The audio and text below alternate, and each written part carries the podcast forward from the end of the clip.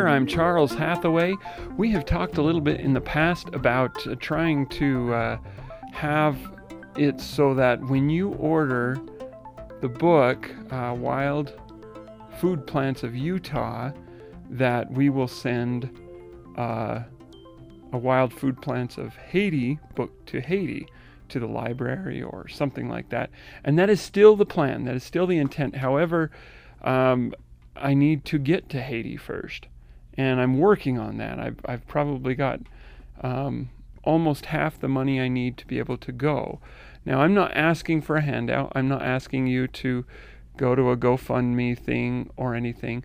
What I'm going to do for now is when you buy, this is until the Haiti book comes out, when you buy Wild Plants, Wild Food Plants of Utah book, all of the proceeds that I receive from that, which is actually a pretty small percent uh, of the book because it, it costs a lot of money to print a color book.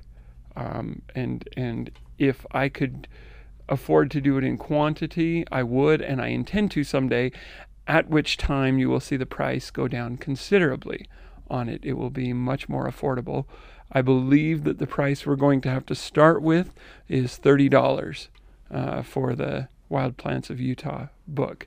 And I have, I, in this process of trying to get it published, I've realized that it's not going to be very practical to have the Haiti book be as um, beautifully magazine like as the uh, Wild Plant Food Plants of Utah book is. And so I'm trying to condense a little bit more, fit more plants per page.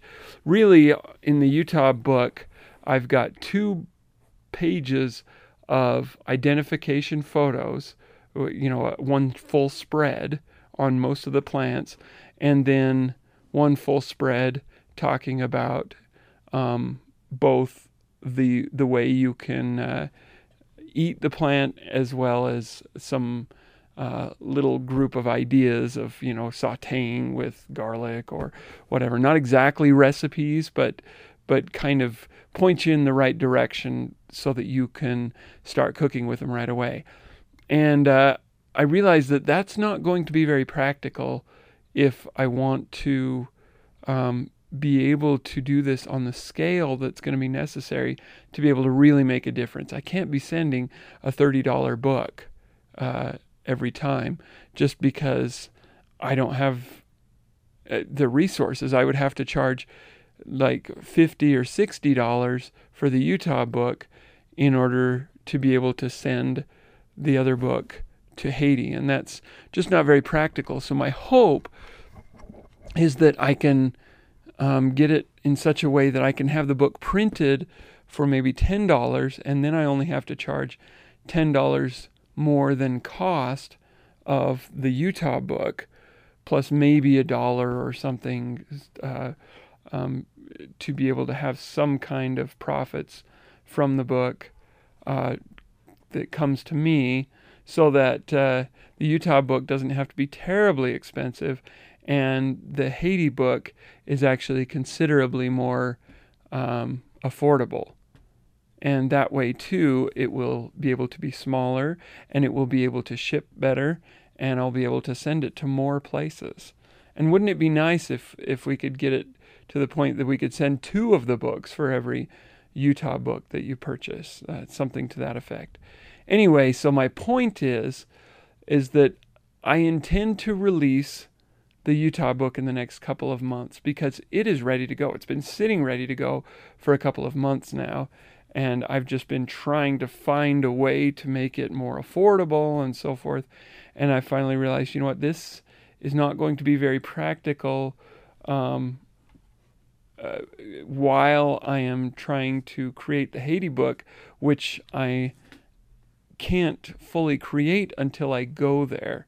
And I'll explain in a minute uh, why that is, why I need to go there. I think I've talked about it before, but I'll I'll bring it up again today.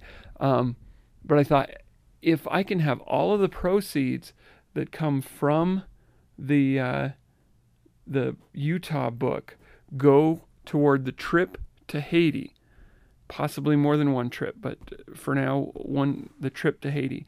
And the idea will be that I come with one other photographer slash security person that can, you know, so that I'm not all by myself out there wandering in the woods and that and and I have one other person with me. We're not going through any agency. We are not going to, uh, get some foundation to house us and so forth. We'll probably use something like Airbnb in order to save money. We just want to go there for 3 days and just scour the island taking photos of everything we can find.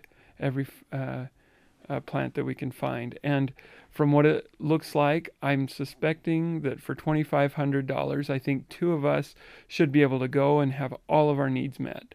Now, if I can find a way to afford it for $2,000, I'm going to do it. And if I can find it a way to afford it for less, I'm going to do that. I'm not a traveler. I'm not one who wants to go see the world per se. If I can just meet various people, I'm I'm good, you know, but so this is not a pleasure trip. I, I, I could schedule for a week so I can go do sightseeing in uh, in places, you know, and tourist events and and bring home souvenirs and stuff. I'm not interested in that. I'm not interested in that partly because of my determination to get this there, to get this out there, and uh, and I want this to be as authentic and pure a, a, a trip as possible um, to the purpose, and that is to go and get pictures of plants in Haiti. Okay, so now let's talk about why exactly I need to go there. Because let's face it, you can find lists of Haiti plants online, and I could write a book with all those uh, plants, at least all the edible ones, and maybe you know warnings about the uh, the dangerous ones. But beyond uh, just knowing what plants are in Haiti, I need to know what plants are most easily and readily available in Haiti. Because even here in Utah, if I weren't in Utah, if I weren't here, I would have a very difficult time knowing what plants are most easily accessible. As it is, I live here. I see them every day, every year. Uh, they come back, and and I can see, you know what, dandelions, not a problem. If you can find a dandelion, you can survive on that. You know, I recommend eating uh, many other things too, but if you're dying because of starvation, uh, dandelions could get you through.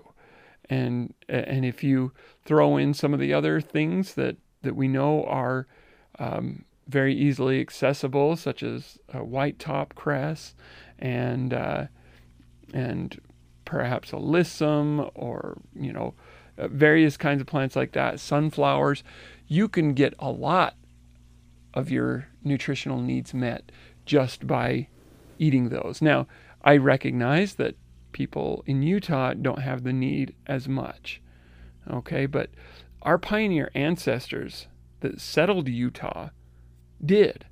They they planted their crops and they grew them, but they relied on the wild plants nearby as well as some of the invasive edible species that they brought in order to survive while their crops were growing.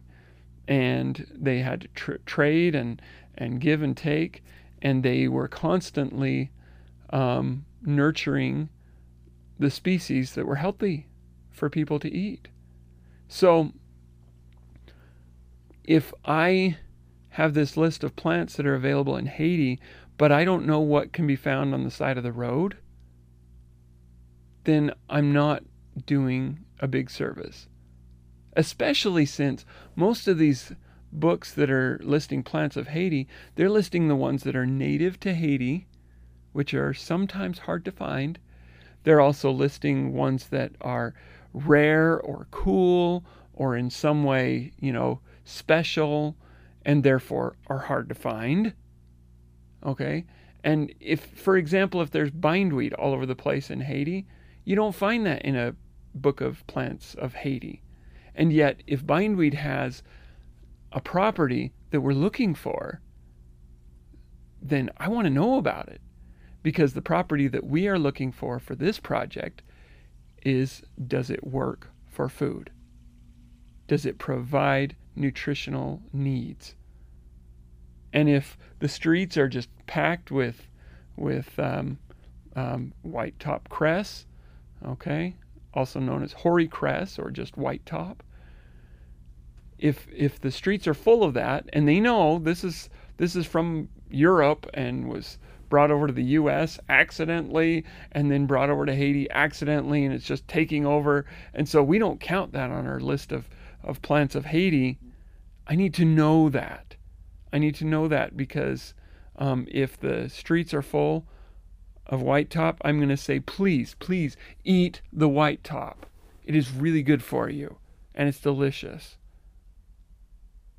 And I can't do that if I don't go to Haiti. Now, I could ask people in Haiti, get in contact with them online and say, please take photos of some of the plants that you can find around your house. Just any and all plants that you can find around the house. And they will go out and they will take pictures of plants. The difficulty with that is that there's a photographer mindset, which is you want to get a picture of the special thing, the unique thing, the pretty thing, the thing with the flower, the thing with the bee, the thing that stands out a little bit. That's great. I'd like that too. But I need to see the thing that's under your foot that you don't even realize is there. I need to see the thing that you trip over as you're coming into your yard every day. Why? That's not worth taking a picture of. That's the point. The fact that that question is raised, the why do you need that one, is the very reason why I have to go there myself. I have to have the photographer's mindset, which is how to get a good picture. I have to have the botanist's mindset, which is what plant is this? Have we identified this yet? And I have to have the non or the invisible plant mindset. And that's the hardest one. You know, if you t- step out in your yard to, and start counting the plants in your yard, you're going to start probably by counting the plants that are big, cool, special, beautiful, or otherwise interesting. And you're going to not even notice that one, that those that sparse blades of grass that are every five feet, just that little blade of grass. You know, you don't notice that because it's it's practically not there. But that could that little blade of grass, if its species is known and it provides an edible grain, could mean the difference between life and death for someone that is starving. Not to mention that uh, many grasses, while they're young, provide a healthy green. You've all heard of, probably heard of uh, wheatgrass juice, where you puree wheatgrass. Well, as far as I know, there's nothing special about wheat grass that makes it better than uh, Kentucky bluegrass or Timothy grass or whatever. And I could be wrong about that. I'd have to look that up because I don't know those specifically, but I suspect that it's it's the grassness of it and that new green life while it's still incredibly young that makes it a healthy uh, booster uh, to a person, uh, uh provide some healthy needs and so forth. And so I have to be able to see the invisible plants and I have to be able to see with the botanist eyes and be able to recognize okay, we've already got 10 pictures of that one. It, it, looks a little bit different over there, over here, over there.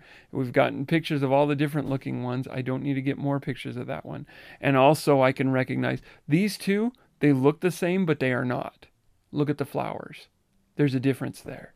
I need to get pictures of both because that could be the difference between identifying another species and throwing it in with another. I've made the mistake myself of taking numerous photos of of these plants that I see around and then asking more knowledgeable friends and they say, "Oh, that's two different plants you've got there." Well, okay, I'm glad I got all these photos then because now I have two different plants to work with rather than just one. And when it comes to a project like this, we want to identify every one we possibly can. And if some of them are edible, which I suspect more of them are edible than not, that in my experience that's the case with with local wild plants, more are edible than not if you know how to eat them. Then just knowing about what plant is right there under your foot could mean the difference between life and death. So that's going to be my approach for a while. I'm going to have the books come out and just you have to trust me here. It's an honor system thing. I I don't have any way of of of sending you a tag that's you know with the signatures verifying that this money is going directly toward this. You gotta you gotta trust me on this. My my entire intent is to have the major proceeds of the books when they first come out. The Utah Wild Food Plants book comes out for that money that I receive from it to go toward the trip to Haiti to get the rest of the photos that we need to be able to finish the uh, the Haiti book so that once it's released, every book that you buy of the Utah wild plants, we will send a copy of of Haiti wild plants, wild plants of Haiti, to Haiti, to a library, to a school, to someone who provides access to the public for that information. So, with that, I'm Charles Hathaway. Thanks again for listening to another episode of Wild Theater.